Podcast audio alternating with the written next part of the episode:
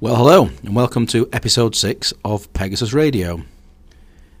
In today's episode, we ask the question Are professional qualifications stroke memberships worth it? Okay, let's dive in.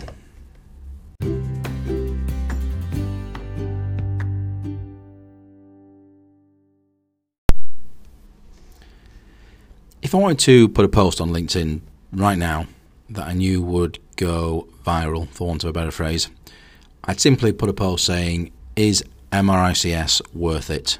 And boom, there you go. I would have a post that would get a lot of traction fairly quickly, um, with a lot of debate from individuals on either side of the fence arguing for and against the merits of becoming MRICS.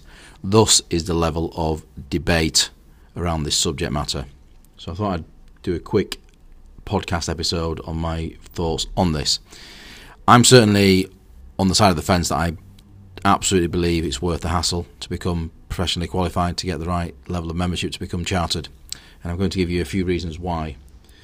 The first is perhaps a little boringly, but legislative. For certain professions within the construction and property sectors, they physically have to be chartered. They have to hold a professional membership for them to be able to provide their services or their, at least their full range of services to clients within that space. So they, they physically have no choice. Um, you can you could certainly go down that discipline without being qualified, but I would suspect you can probably only provide half of your services. So certainly couldn't maximise your earning potential. Within the same subject matter, a lot of organisations, professional indemnity insurance, absolutely require that they are providing chartered professionals to provide services to their clients. If they do not provide chartered professionals to provide those services, they may well invalidate their insurance.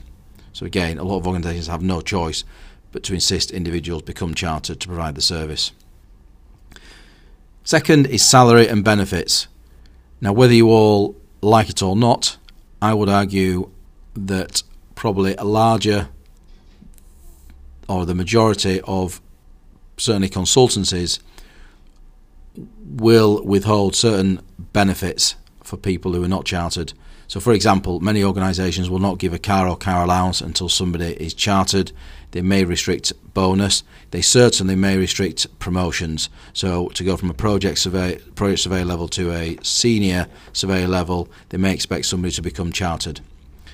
Now, you could of course dig your heels in and say, "Well, sod that. I don't want to work for an organisation that insists on that." But I do think you're then probably cutting off such a large, uh, as I say, probably the majority of the market who insist on this, who certainly absolutely believe in individuals, in professionals being chartered within the respective field, and consequently will restrict progression and pay and benefits without you being chartered. So, yes, you could say, I won't work for one of those organisations, but that may be the only kind of key element that you dislike about the organisation. So, it's almost daft that you wouldn't consider some of these organisations that may offer you the perfect work environment simply because you refuse to become chartered. Okay, next is, and the one that probably causes most debate, is perception. Now, this is where I think a lot of people have real issue with the subject. I think certainly individual, could be argued that certain individuals who are maybe not chartered would argue that they are as good as somebody who is chartered. And just so I'm on the record here, I, I, I don't necessarily disagree with that matter. I, I, don't, you know, I've certainly spoke to some exceptional individuals who are chartered QSs, and I've spoken to some exceptional individuals who are not chartered QSs. I've equally spoken to some bloody awful individuals in terms of their ability and level and skill on both sides of the fence. Now, having said all of that, what I would categorically say is that the vast majority of both clients and other professionals in other disciplines absolutely have more respect for individuals who do hold a professional membership stroke chartership. So again, you could say, well, I don't want to work for those organisations, but the reality is it is the majority of the market. More people have more respect for individuals who are chartered than do not. So again, you know, you know, would you cut your nose off spite your face by not working with a certain client simply because you're not chartered?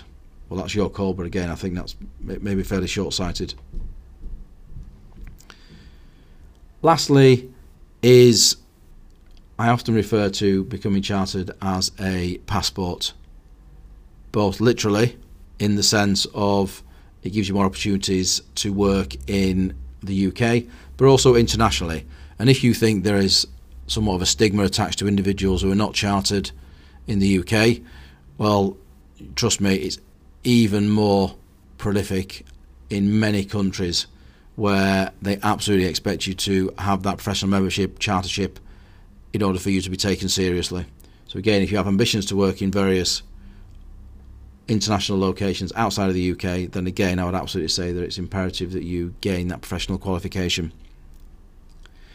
Okay, I hope that's been useful. That gives you my view of it. I'm sure if I uh, if I post a link to this episode on, on LinkedIn, I'm sure it will cause debate. It, this subject always does, but certainly that's my two penneth as to why I think it's worth becoming chartered slash gaining that professional membership. I hope you found this useful. There will be more to come. I'm recording this one on the Thursday before the Easter weekend. So, for anybody who listens to this over the Easter weekend, have a great Easter break. I hope you get lots of chocolate eggs. And I'll be back next week for another one. Okay, have a good one. Take care. Bye.